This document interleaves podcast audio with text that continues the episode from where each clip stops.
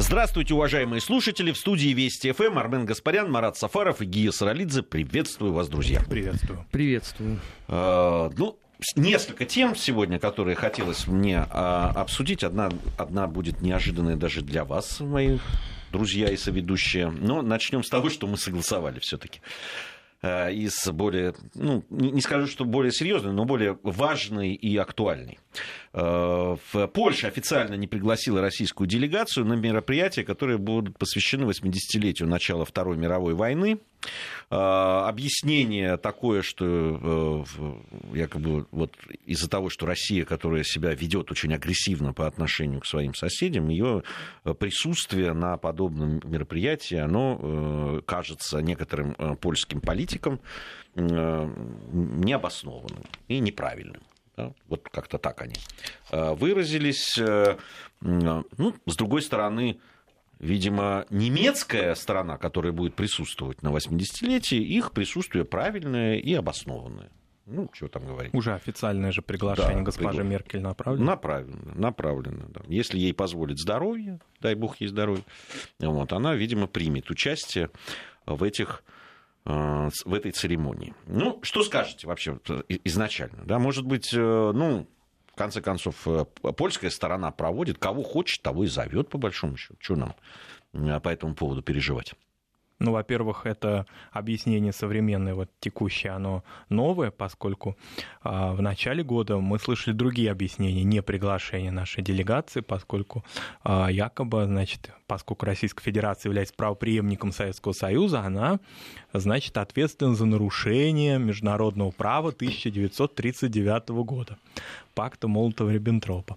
К черту вот. условности да. называется это. То есть это был тогда, ну, поскольку тогда это было неофициальное такое заявление, скорее оно было выброшено в СМИ, но тем не менее все-таки оно прозвучало. А теперь это уже из уст вице-премьера правительства Польши Яцка Сасина, поэтому можем рассматривать это как официальную позицию а, польского государства. Вот так что вот можно и другое какое-то объяснение, поскольку мероприятие-то еще будет не скоро, относительно через почти полтора месяца, 1 сентября, может быть что-то иное в качестве обоснования нашего неприглашения. С другой стороны, такого рода мероприятия, если им придается столь как считает Польша, важный международный статус, они фактически становятся, ну, и не только на мой взгляд, но и на взгляд, скажем, пресс-секретаря нашего президента Дмитрия Пескова, неполноценными. В мероприятии не участвует одно из государств, ведущих государств, участвовавших в разгроме нацизма, и, следовательно, ну а что это за мероприятие? Ну, такой вот некий сбор нескольких руководителей государств. Кстати, украинскому президенту уже направлено приглашение от президента Польши Анджея Дуда, и президент Зеленский, насколько мы понимаем, принял его. По-видимому, ну, можно не сомневаться, будут приглашены руководители прибалтийских государств, или как они, они сейчас обидятся, балтийских государств, стран Балтии, Прибалтийское они считают... Я колони... разрешаю вам Прибалтийским да, они, считают, они считают колониальное В этой такое студии заявление. демократия, называйте как хотите. Вот, слава богу. А, ну и так далее. То есть вот такого рода государства, тоже, в общем-то, связанные с этими событиями, они являются гостями этого мероприятия. России нет. Ну, такой вот будет такой будет сабантуй. А интересно, прибалти... прибалтийцы и украинцы, они вот по... поедут вместе с э, ребятами, которые э, ходят вот на эти эсэсовские шабаши, они тоже поедут? Ну, если они являются избранными руководителями своих государств, а в странах Балтии парламентскими, то, следовательно, если существуют крайне правые партии, выбравшие такого рода президентов, ну, про Украину не говорим, про страны Балтии, да, поскольку это парламентские а, президенты, то, следовательно, они выражают интерес такого рода партий. То есть нацисты так или иначе избрали своих президентов наряду с другими партиями, либеральными, центристскими, и, значит, их представители будут на мероприятии антифашистском. Замечательная такая акция. Армен, что ты думаешь по, по этому поводу? Ну, безотносительно там, политики и всего прочего. Я напоминаю, что 1 сентября 1939 года мы в войну не вступали. Польша, да, вступила. Германия вступила. 2 сентября, если мне память не изменяет, вступила Великобритания. А мы в войну вступили, я, пардон, прошу, 22 июня 1941 года. Ну, а они-то не так считают. Нет, они могут считать что угодно. А, просто если у них операция памяти, им можно всегда напомнить. Первое. правительство Польши не объявило войну Советскому Союзу ни 17 сентября 1939 года, ни когда-либо после в этом году. Второй вопрос – важный очень. Мараджо здесь сказал, что у них есть претензия э, к пакту э, Молотова-Риббентропа, которого никогда не было, а был советско-германский договор о ненападении. Точно такой же, кстати, как имела э, Польша с Германией, между прочим, подписанный Пилсудским и Гитлером. И мы же это не называем пакт Пилсудского Гитлера. Там не было тайных э, этих Хорошо, протоколов. Хорошо. Да. А одна из прибалтийских стран, конкретно Эстония, подписывала э, договор о ненападении с Третьим Рейхом, и там содержались секретные протоколы, обнаруженные эстонским историком, поэтому никаких претензий к ателье. Что ты на это скажешь? Если ты защищаешь Польшу в данном конкретном. Не, я не больше... Просто я... Пока Дмитрия. Евгеньевича нету, чтобы тебя... Надо же все это, весь список претензий, понимаешь, как, огласите весь список, пожалуйста. А, вот. Третий момент. А, что касается нарушений непосредственно э, принципов судьбоносных международного права, этот вопрос рассматривался как в 1939, так в 1940 годах и Великобритании, и всеми прочими участниками, в том числе иммигрантским правительством Польши ни единого нарушения международного права со стороны Советского Союза ими зафиксировано не было. А человек не ленивый в свое время это э, разбирал, целую главу написал э, в книге про Россию и Германию. Наконец, последний момент. Ну, а что нам там делать? Вот так, если глубоко копать, вот на этом э, сборище. Ну, как, представлять страну, которая победила, которая внесла главный вклад в победу, в победу над фашистской Германией Согласен. в 1945 году. На э, этом сборище принимают участие люди, которые в той или иной степени, ну, за исключением Германии, естественно, а, позиционируют себя на стороне Третьего Рейха. Украина, три прибалтийские страны, где, собственно, это часть э, идеологии. А Польша... В смысле, как, в смысле, что ты имеешь в виду на, как, на стороне Третьего Рейха? Как ну, они позиционируют себя? Ну а как? Они же говорят о том, что они же воевали-то против большевизма, а против большевизма... Они, нас... Нет, они говорят, что мы воевали и против тех, и против других. Они же, они же все время хотят... То есть мы жертвы, а с одной и с другой стороны были тоталитарные режимы, Прости, которые а, а, а нас, тысяч... молодые демократии... А 500 тысяч э, поляков э, в рядах вермахта, это они против чего воевали? При, это, при, их принуждали. Да? Да. Они же эту версию сейчас озвучивают. Они принуждали, они не хотели, на самом деле. А в Шуцманшафт батальоны добровольные тоже принуждали? Ну, это, это единичный случай, как нам говорят. Да? Да. Видите, как я набрался уже у наших а, украинских и прочих экспертов. Демагогии. Ты понимаешь, э, в принципе, теории можно было бы с тобой согласиться, что их было не очень много, смотря какую отметку подразумевать под словом много. Да, и, и, и хотелось бы еще вот это вот по поводу их прекрасной... Они же все время говорят, мы сопротивлялись, мы воевали и с теми, и с другими. Как они воевали с советской армией, мы знаем. Нет, Но Польша воевала 17 дней.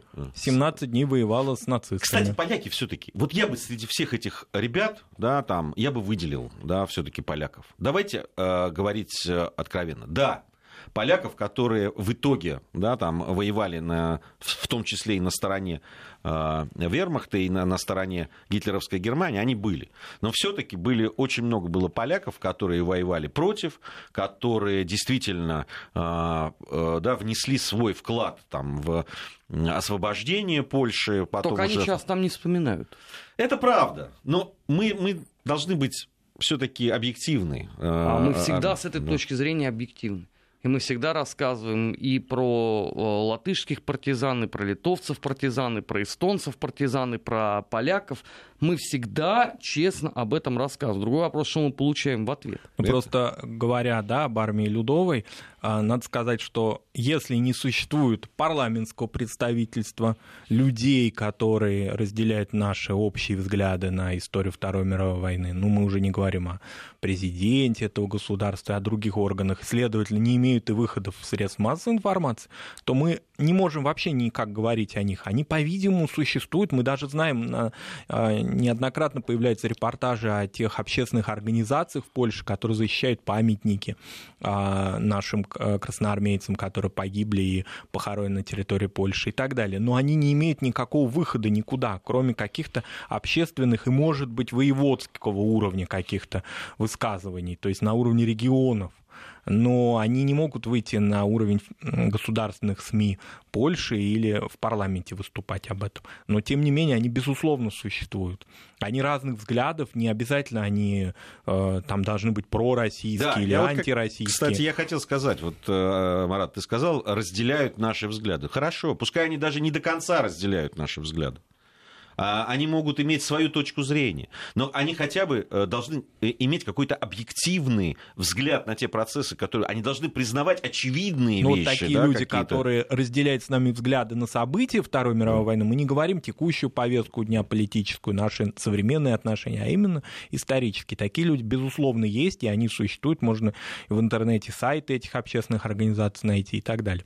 А другой разговор, что они не имеют никакого представительства, и поэтому создается впечатление, что их вообще вообще нет, что это такая мертвая пустыня, состоящая из права и справедливости, из этой а, ультраправой партии, которая действительно полякам многим надоела. Но мы каждый раз перед какими-то выборами, да, которые происходят, вот последний в Евросоюз, полагали, что может быть какое-то движение в сторону а, либерального фланга польского или хотя бы центристского. Но опять же оно не происходит, потому что подавляющее большинство а, поляков, особенно в регионах, в провинции, они голосуют опять для, за ультраправых. Их удовлетворяет эта повестка дня, особенно с учетом того, что, как известно, ультраправые проводят достаточно активную популистскую экономическую политику.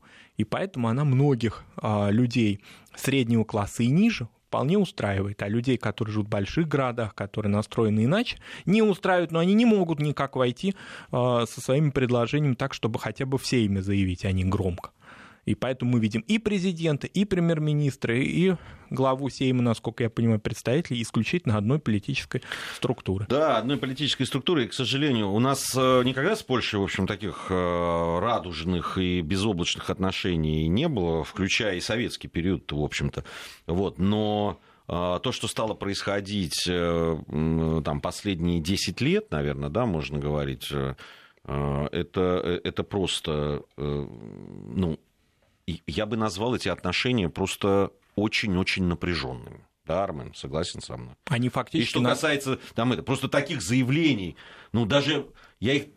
При том, что это делали там МИД, да, там э, глава МИДа Польши, глава э, там э, структуры каких-то Министерства обороны, да, и, и других каких-то очень важных структур с точки зрения международных отношений. И, в общем, там люди как-то следят за своими словами, а там просто, вы вспомните, чего они только не несли. Но заметь, что все эти заявления, они были сделаны в одностороннем порядке это не Россия, понимаешь? Не, тут, тут, они тут, даже не отвечали ни на что просто. Тут, тут нельзя просто, сказать, да. понимаешь, как это они пользовались там в 20-х годах, они там да. привязывались к какой-нибудь речи, там, условно, Михаила Ивановича Калинина, дальше вот это навоз лился изо всех э, щелей.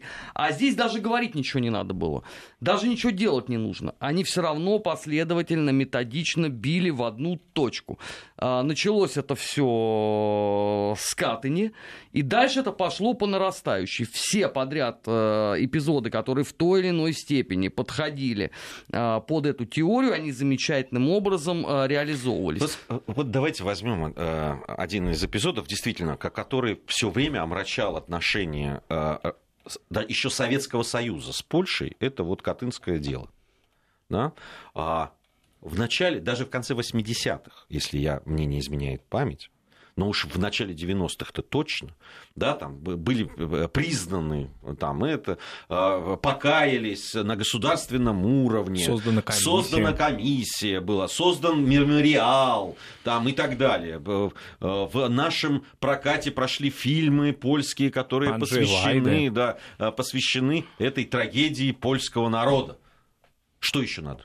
Что должны еще сделать официальные лица там или еще кто-то, э, или, или все, весь народ российский, Покаяться. что они должны сделать, чтобы Каким образом? Что это? Как это должно выглядеть? Всенародное покаяние. Ну, как, это как должно выглядеть всенародное Ну, покаяние? видимо, Все должны подписать, что мы в- каемся, или что? В 12 Или все- часов, условно, по Ну. московскому Не, времени. а если серьезно? Ну, Хорошо. Все ну, пали я на понимаю. колени Да. и- Ну, а если серьезно? Ну, правда. А- Ну, вот создали мемориал, э, на государственном уровне признали там это и сказали, что это было преступление. Самое там. главное, опубликовали все документы. эту опубликовали. Что еще? Объясните мне, пожалуйста. Вот что нужно сделать для того, чтобы поляки сказали, да, ну, мы, конечно, не забудем, будем чтить, но мы теперь вот удовлетворены. А это невозможно. Вот мне тоже так кажется.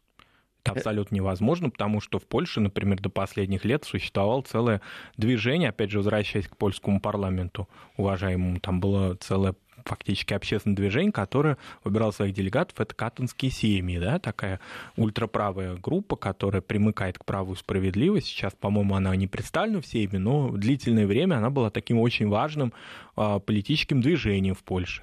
Вот представьте себе, если произойдет, условно говоря, такое вот покаяние, значит, тогда такого рода право, и что они? Они должны придумать что-то другое. Я, правда, не удивлюсь, что они придумают иной какой-то сюжет. А он может быть и к 17 веку, например, обращен. Почему нет? Или может быть обращен к теме, допустим, изменения границ э, в Восточной Европе в 1939 году. Можно придумать еще что-то. Ну, здесь нет каких-то а, отдельных тем, которые вот, допустим, мешают нашим отношениям, они ушли, и все, и значит гармонично возникло. Потому что могут быть придуманы а, те темы, которые сейчас на втором каком-то ряду находятся. Та же самая допустим, э, отповедь нам относительно того, что вот 39-й год, нарушение между... Почему его, например, в качестве темы не придумать для усложнения последующих польско-российских отношений? Так что катонская тема, она может быть закрыта, как нам будет казаться, но там могут быть открыты совершенно иные сюжеты. В принципе, эти отношения вышли за рамки недружественных между государствами, а перешли в рамки русофобии. Вот это очень страшно.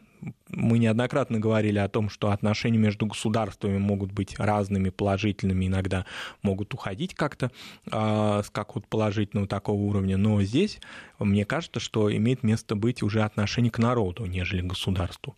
Это прямая такая, фактически такая вот обвинение целого народа. Причем русофобия в данном смысле подразумевает ответственность всех людей, независимо от их национальности, проживающих в современной России, за какие-то якобы преступления в адрес Польши и польского народа. Я очень жду книги, которую мой э, однокашник, э, замечательный ученый, историк Олег Айропетов э, сейчас заканчивает, как я понимаю, ну, судя по тому, что какие-то появляются в социальных сетях отрывочки из этой работы, которая будет посвящена российско-польским отношениям.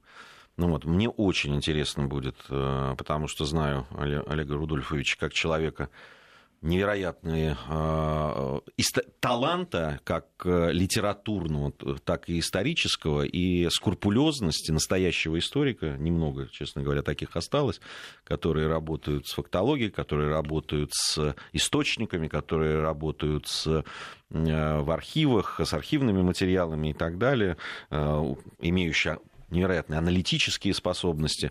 Я думаю, что это будет событие э, для людей, которые интересуются данным вопросом. Э, Я тебе Невероятно. могу итог предсказать. Персон нон-град в Польше. Может быть. Это первое. ду- Думаю, что вряд ли э, Олег Рудольфович это испугает. Вылеты ушаты помоев а, всеми возможными польскими средствами массовой информации. Ну, в перспективе, может быть, издание этой книги где-нибудь в Чехии или в Словакии. Может быть. Э, Главное, чтобы она в России появилась, и как можно больше людей ознакомилось с этим. Мы со своей стороны для этого в качестве информационной поддержки сделаем э, Хотя он не обращался, надо сказать, за, за поддержкой, но я ее окажу так. э, Просто из добрых отношений и в, исходя из того, что это очень нужный и, э, я уверен, профессиональный труд будет. Но это будет интересно, очень.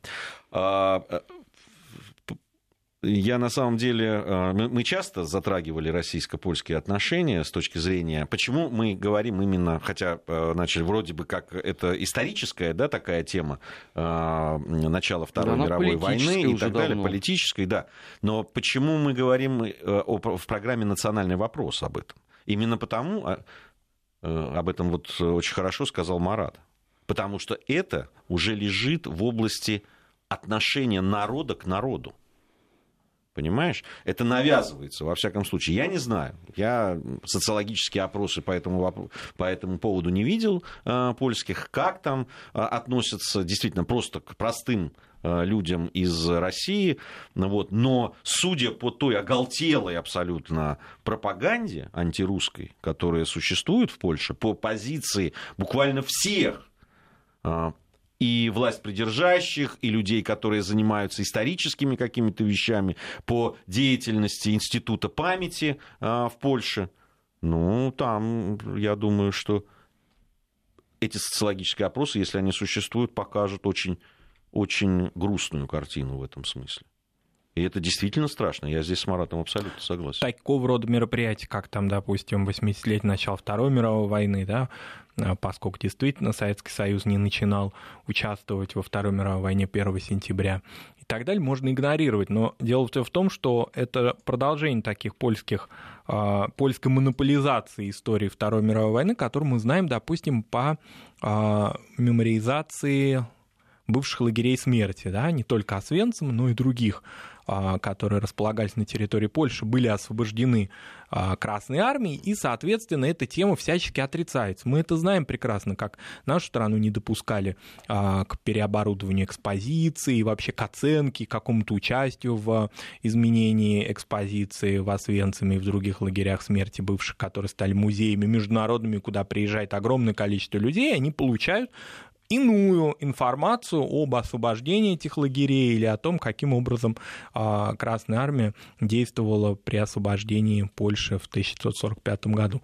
То есть фактически происходит такая монополия на память, которая имеет международное значение, поскольку Польша фактически ну, такое кладбище Второй мировой войны, как бы к этому поляки не относились, но это так, действительно. И многие люди из Соединенных Штатов, из Западной Европы приезжают в Польшу, а, по разным, особенно большое количество молодежных групп, мы это знаем, да, и они получают вот такую некую иную концепцию вообще польской истории, мировой, европейской истории а, конца Второй мировой войны. И здесь нельзя этого игнорировать, здесь необходимо постоянно бить в этот набат. А, мы об этом говорили, что, как мне вот, например, кажется, очень важное значение здесь имеет некое солидаризирование и какая-то, а, какая-то координация с международными центрами, посвященными памяти жертв Холокоста, которые располагаются в мире. Вот с ними необходимо устанавливать контакты и общим фронтом работать, идеологическим, историческим, потому что это действительно идеологическая тема, это не только тема научная, это тема фактически того, какая а, идеология господствует на территории Польши. И эти центры они, в общем, встревожены этой ситуацией. Мы об этом знаем не только на таком научном уровне, но и на политическом. Мы знаем о том, какие были а, сложные дипломатические отношения между Польшей и Израилем в связи с высказыванием премьер-министра Польши. А, поэтому вот именно с такого рода международными центрами, может быть, имеет смысл завязывать более тесные отношения и работать сообща. У нас сейчас э, новости середины часа, затем мы вернемся и продолжим нашу программу. 16.34 в Москве. Продолжаем нашу программу. Армен Гаспарян, Марат Сафаров и Гия Саралидзе в студии Вести ФМ. Сегодня э, попалось мне на глаза сообщение о э, таком празднике, который в парке Горького э, состоялся. Э, сегодня день э, там, каких-то кулинарных, там, то ли тортов, то ли еще чего-то. Э, и в связи с этим там проводится чуть ли не... Это в первый раз или не в первый раз, не знаю, не отследил. Но, во всяком случае, для меня стало э, новостью.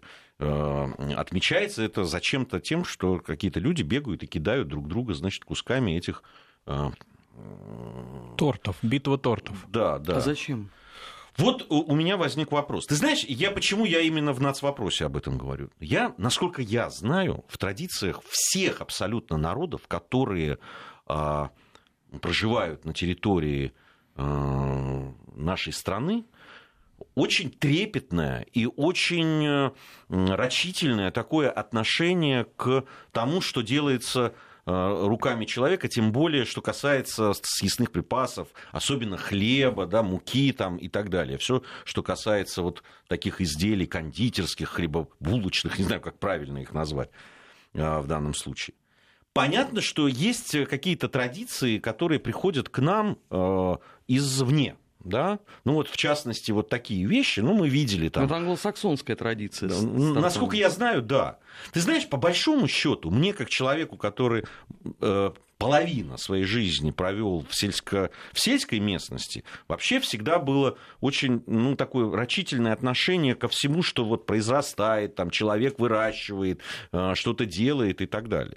Э, потому что, ну вот когда я там жил в деревне, в грузинской, буквально, ну, любое все, что появлялось на столе, нужно было своими руками вырастить, там практически ничего не покупалось в магазине. Хлеб пекли, воду я, там, будучи э, э, бесполезным в остальных делах, носил из э, колодца, а вот, в специальной такой посуде там, и так далее, питьевую. А, а, овощи выращивались, фрукты выращивались, куриц выращивали, молоко было от, и сыр от коровы, которую держали там, и так далее. Понимаешь? И, и я, честно говоря, даже я когда видел вот этот э, праздник, который почему-то всем очень нравится, ну, ну, может, действительно это весело, там, когда помидорами кидаются, томатина, да, по-моему, называется в Испании. Честно говоря, мне все время было как-то неудобно. Люди вы, выращивали это, поливали, каким-то образом ухаживали за этим. И вместо того, чтобы сделать из этого, там, я не знаю, ну там, или просто салат съесть, или там сделать из него сок, или приготовить, там, не знаю, томатную пасту, или еще что-то вкусное и полезное, и нужное людям, зачем-то это разбрасывается, давится и потом убирается. Я этого не понимаю. Я не очень понимаю, но у нас столько традиций правильных, которые нам присущи. В том числе кулинарных. В том числе кулинарных. Хорошо. Ну, день торта, так, ради бога. А детям ну, нельзя было отдать? Вот, ну, в у нас же дома. масса, детские дома есть, есть люди, которые не могут себе многого позволить. Да или просто их можно раздать. Раздать, там, ну, масса правильных, честных, э, ну, традиционно наших способов отметить этот замечательный день. Понимаете, там э, торта, хлеба, не знаю, э, пирожного или еще чего-то. Ну зачем же все тащить сюда? Ну зачем же все копировать и это делать? Тем более, что я уверен, что многим людям, вот которым сейчас я рассказываю это, многим это не понравится. Ну зачем? А между тем, вот я процитирую одно СМИ, больше 15 тысяч человек пришли на битву тортов, участники в защитных костюмах запускали друг в друга сладкими снарядами. Ну, я не знаю. Я, правда, я в растерянности, честно вам скажу. Я, я, я честно не, говоря, я очень рад, что, ну, может быть, это не очень хорошо прозвучит, что мои пожилые родственники, которые жили в год Великой Отечественной войны, и которые до последнего дня жизни собирали крошки со стола, в том смысле, что они не могли их и не собирать, но такая была привычка, она как-то и мне передалась. Вот я очень рад, что они это все не видели, нас не слышат и, и не знают о 15 тысячах москвичей, и не только, которые пришли на эту битву тортов значит, измазались тортами и ушли счастливые, как им кажется. Жалко, что нельзя их э, отвезти на экскурсию в Санкт-Петербург, чтобы им кто-нибудь из пожилых горожан произнес бы вот эту классическую для северной столицы фразу «В нашем городе еду не выбрасывают». Знаешь, я когда впервые услышал, вот она фраза об очень многом заставляет задуматься. Хотя это было уже спустя ну, 50 лет после окончания войны. Даже не снятие блокады, а окончание войны. Да, в Питере мне тоже приходилось слышать. Но ты знаешь, э, я, я в общем, э, и в наше-то время, я честно скажу, начало 90-х годов я лично, да, и люди, которые меня окружали и так далее, пережил, ну, я не скажу такой голод, как был там в блокадном, но это были голодные времена. Это были времена, когда, в общем, ты должен был думать, что ты будешь завтра есть. И ты должен был там... Ну, и там не о торте речь шла. И, и да, и то, точно не об этом шла, но это действительно, и это, к сожалению, это, э, это присутствует. Мне кажется, это неправильно. Я не хочу сейчас брать на себя там э, роль обличителя и вообще, наверное, сейчас выгляжу брюзгой старым, коим, наверное, уже в принципе и являюсь. Но ну, мне... ты не один с этой точки ну, зрения. Значит, мы все старые да, брюзги. Ну, мне кажется, и, может что, быть... мне кажется, что давайте быть ближе сами к себе. Давайте ближе быть к той традиции, которая у нас есть. Ну, э, не, не надо так бездумно все. Это их дела. Им нравится это, ради бога. Я, я не, не собираюсь никого обличать, никого учить, как жить там и что делать. Нет. Просто я говорю о людях, которые вот, э, все-таки живут живут на, в нашей стране, на нашей земле, давайте какие-то вещи сохранять, ну, какие-то базовые вещи для нас, понимаете? Вот знать, это хорошо, это плохо, это можно, это нельзя. Ну, мне кажется, это, это правильно. Об этом надо говорить, в том числе и с молодежью. Я понимаю, что, наверное, там многим из них вообще, они даже не задумываются о, о том, о чем мы сейчас ну, говорим. Хорошо, они не задумываются, но это э, учреждений культуры, бюджетные, кстати говоря, парк Горького, да, то есть это мероприятие, мы не знаем, да, там оно само проведено парком или какой-то сторонней организацией, но тем не менее по согласованию, да, с бюджетной организацией, которая работает на, как принято говорить, деньги налогоплательщиков. Вот она должна задумываться о календаре своих мероприятий и о той концепции, которая ей предлагается для проведения выходной день, собирать так много людей. Поэтому здесь не только, как мне кажется, моральный такой вопрос, этический, но и вопрос именно деятельности такого рода организаций, каким образом они планируют свою работу.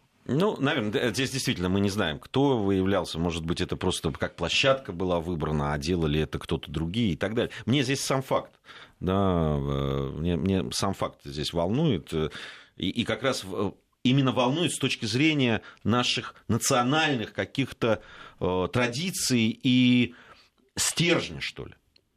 Понимаете, чем э, больше это размывается, тем больше шансов просто перестать быть самими собой.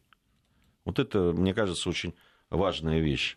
Э, и, и, и это в, об этом хотелось бы в том, в том числе и в рамках нашей а, программы, безусловно, говорить. Ну да ладно, в общем, свою точку зрения мы высказались, э, высказали. Э, я бы вернулся бы в, вот, к тому, с чего мы начинали, э, с тех проблем, которые у нас существуют в восприятии истории. Здесь, конечно, не знаю, сможем ли мы когда-нибудь достичь, уже понять друг друга. Я тут прочел интервью господина Шефира, если я не ошибаюсь, один из помощников э, нового президента Украины. Один из создателей квартала 95. 5... Если мне память не изменяет, его бывший генеральный директор. Ну, может быть, да. да. Их там два брата, да, да, это да, старший. Да, наверное. Вот да. то, как он ты Но говоришь. сейчас вот тот один остался заниматься бизнесом. Это младший. Да, младший. А вот э, один стал там, э, соответственно, приближенным человеком в нового президента Владимира Зеленского. Он дал интервью.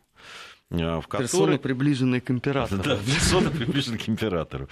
Он дал интервью. Э, в одном месте он меня просто поразил в самое сердце, скажу честно.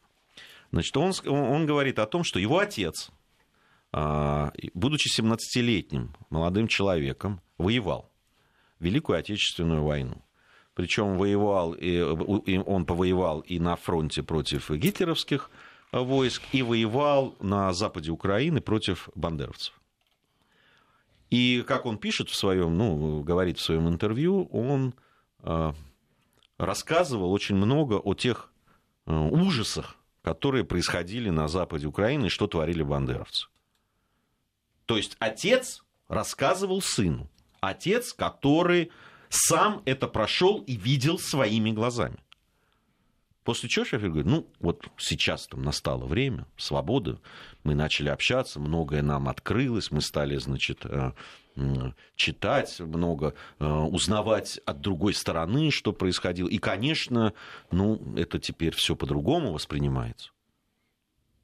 Понимаете? Он... То, есть он, по-другому воспринимает то, что ему рассказывал лично его отец. Вот, понимаешь, то есть он таким образом предает отца родного, да, и того, что он там, то, что он ему рассказал, в то, что верил отец, в то, что ему передал, в то, что, значит, он сам верил все эти... И теперь это уже то, что ему отец рассказал, это не ужасы. На самом деле все было, ну, не совсем так, как видел своими глазами его отец, потому что он был сик, а дурманин пропагандой. Какой пропагандой, хочу я спросить у этого господина Шефира? Если ваш отец видел своими глазами, воевал с ними, видел эти ужасы, которые они травили, творили против своего же народа. Какие свидетельства или какие, что может заставить меня перестать верить в слова своего отца? Я отказываюсь понимать это. И теперь я понимаю, да, что я не знаю, как мы будем договариваться и как мы будем разговаривать, когда вот какие-то вот такие вещи происходят. Ну, ты представляешь, а, а как тогда с молодыми людьми Когда разговаривать? отцу родному не верят. Когда не верят смысле. родному отцу, который своими глазами видел все это. Да нет, он не просто не верит, друзья, это было бы очень просто. А, Просто не верил бы. А он перечеркивает, по сути дела, все то, чем занимался отец. Причем это делает демонстративно. И ладно бы он там в глубине души был бы категорически не согласен, у него было бы собственное мироощущение, мировосприятие, и он бы вот держал это внутри себя. Но когда человек в публичном пространстве говорит о том, что перед ним открылась истина, вот для меня это правда странно. Хотя, э, судя э, по всему, никакая истина господину Шеферу в принципе не открывалась. А он просто продолжает вот эту вот политическую картину. Потому- вот потому самое что- страшное, что ты прав. Армен, Потому что да. если бы этот малоприятный, как мы теперь понимаем, человек удосужился бы познакомиться со сборником документов, например, по тем операциям, в которых участвовал его отец. Это же очень просто сейчас. Напоминаю, служба безпеки р- э, господи, рассекретила великий пласт этой, этих документов. Их у меня только сколько хранится, копий. Он мог бы сходить, посмотреть, чем конкретно занимался его отец. А он делает вот этот вот огульный вывод, что у него отец, оказывается, был невменяем. Он не понимал, с чем он сталкивался на западе Украины. Наверное, как и не понимали все остальные, кого убивали топорами. Там же масса хрестоматийных есть историй по этому поводу. Ну а что мы берем, допустим, многие представители сами украинской нынешней элиты, которые были очень активными участниками и деятелями партийных, комсомольских и других организаций, они э, знали, имели доступ к такого рода документам еще, допустим, в 70-е, 80-е годы, но теперь они заявляют обратное, да, то есть они говорят о том, что Они ничего не видели. они ничего не видели, и им открылись глаза теперь, и они всегда были патриотами вот именно такой украинской идеологии. Именно западноукраинской, бандеровской идеологии, но они так, может быть, грубо могут не выражаться, но тем не менее они поддерживают именно это, считая это освободительным движением. Тем не менее, они были в идеологических секторах этих а, партийных организаций областных, а то и даже республиканских. Ну, Мы же знаем, как странно, например, себя ведет, а, по-разному, скажем так, себя ведет первый президент Украины а, господин Кравчук, да, который, как известно, был одним из крупнейших, да, таких и самых высокопоставленных идеологов советской Украины. А, Тем не менее, его заявление сейчас кажется, что он где-то, не знаю, там с бандеровцами отступал и в Канаде 40 лет прожил. А между тем он, А, ну, значит... кста- кстати, Кравчук-то он э, чуть ли не пострадавший же как, каким-то образом. Я, Да. э, я могу сейчас ошибаться. но Семья его. Семья пострадала. Тем от- не менее, это не а, никак не повлияло на то, что партийные кадровые, значит, отделы его утверждали на одну и другую Ну, должность. понимаете, я, я а ведь это вот о чем. к Я сейчас даже... о том, какая это отпетая сволочь сидела в идеологических отделах а, Компартии, причем как союзной, так и республиканских, так, впрочем, и в комитетах комсомола. Вот жалко здесь отсутствует Дмитрий Евгеньевич Куликов, он бы поболее меня мог бы об этом рассказать. Не, ну, в- эти ребята-то там, понимаешь, там чистки нужны были к тому моменту, конечно. Что уж там говорить. А, Потому что по, по тому, как повели себя а, практически все. Я, честно говоря, там положительных примеров-то не помню. А, Да, вот то, что я своими глазами видел. Как повели себя, а, ну, я, я тебе в приватных разговорах рассказывал Да. про м, заведующего кафедрой истории КПСС, который просидел в э, Тбилисского политехнического института, который просидел на этом месте лет 25, наверное И всегда был в пределе. всегда был в пределе, понимаешь? Как он вдруг оказался в какой-то момент э, отпетым э, крайне правым грузинским националистом, понимаешь, который... Минуя, да, стадии меньшевик, который- там, Да, м, минуя, абсолютно, да, который, понимаешь, не мог э, пережить, что перед ним на его кафедре работает грузин-полукровка, как он выразился, понимаешь? Вот, за что был мною и, несмотря на преклонный возраст, в общем, и э, так сказать, э, проучен, так назову это. А вот именно эти люди. Я, я, я говорю, а, это, а, а все эти райкомы, комсомолы, обкомы, и э, республиканские, да, там эти... Понимаешь, не о ком вспомнить, ни одного приличного человека, который, э, который бы вышел и попытался бы защитить э, то, что он э, сам с, с великих трибун там э, задвигал, понимаешь? И на чем он кормился. И на чем он кормился, да. Ведь почему, когда очень часто говорят, а почему не защищали это Советский Союз? А, там да потому что вся, вся верхушка, все люди, которые, казалось бы, должны были э, встать, ну хоть кто-нибудь из них, встать во главе там, призвать и соорганизовать, они все разбежались. А многие просто перебежали на сторону врага. Прямо. Вот это вот. Но я по поводу вот этого интервью и по поводу слов этого Шевира, просто для, для меня, вы знаете, я все время все равно думал, ну есть вот а, да, там есть какие-то упертые нацики, есть люди, которые, ну, подавлены этим всем э, ими. Сейчас понятно, что трудно э, возвысить свой голос, э, проявить свою какую-то, ну, действительно позицию человеческую. Ну, потому что есть примеры, там, Кирилла Вышинского, Олеся Бузины, да, других ребят, которые пытались, это, пытались это делать, да. А, понимаете, а, кто-то в тюрьме, кто-то убит, кто-то замучен там и так далее. Но, понимаете, когда человек предает, ну хорошо, тебя же никто за язык-то не тянул, ну ты хотя бы мог промолчать про это. Но нет, он публично публично это делает, я понимаю, какая, ну, какая пропасть между нами вообще сейчас образовалась. Или все-таки это э, люди отдельные, которые в политике. Но он же только политиком-то стал полтора месяца назад. Он бизнесмен. Он же бизнесмен, понимаете? Он же политиком стал. Ладно бы прожженный циничный политик был бы. Нет. Как Кравчук тот же, понимаешь? Ну, понятно, предатель и предатель. А эти-то вроде на них же рассчитывали, они же говорили, что мы, там, по-русски говорят, вроде как говорили, что да вы что, надо объединиться, да против войны, да против этого. молодые. Да. А тут выходят, и вот прямо, и прямо они все предают. Ну, прямо все предают. И, и свое прошлое, и отцов своих, и, и все остальное. Удивительно. И фактически предают историю Украины, по большому счету поскольку она, как мы неоднократно говорили, именно и выстраивалась в современных своих границах благодаря Человек, который отцам. отца родного продает. Какая история, я тебя умоляю. Вот тут, Марат, я категорически не соглашусь. Они не могут продать историю Украины в силу хотя бы того, что они ее не знают. Невозможно продать то, чего у тебя нету.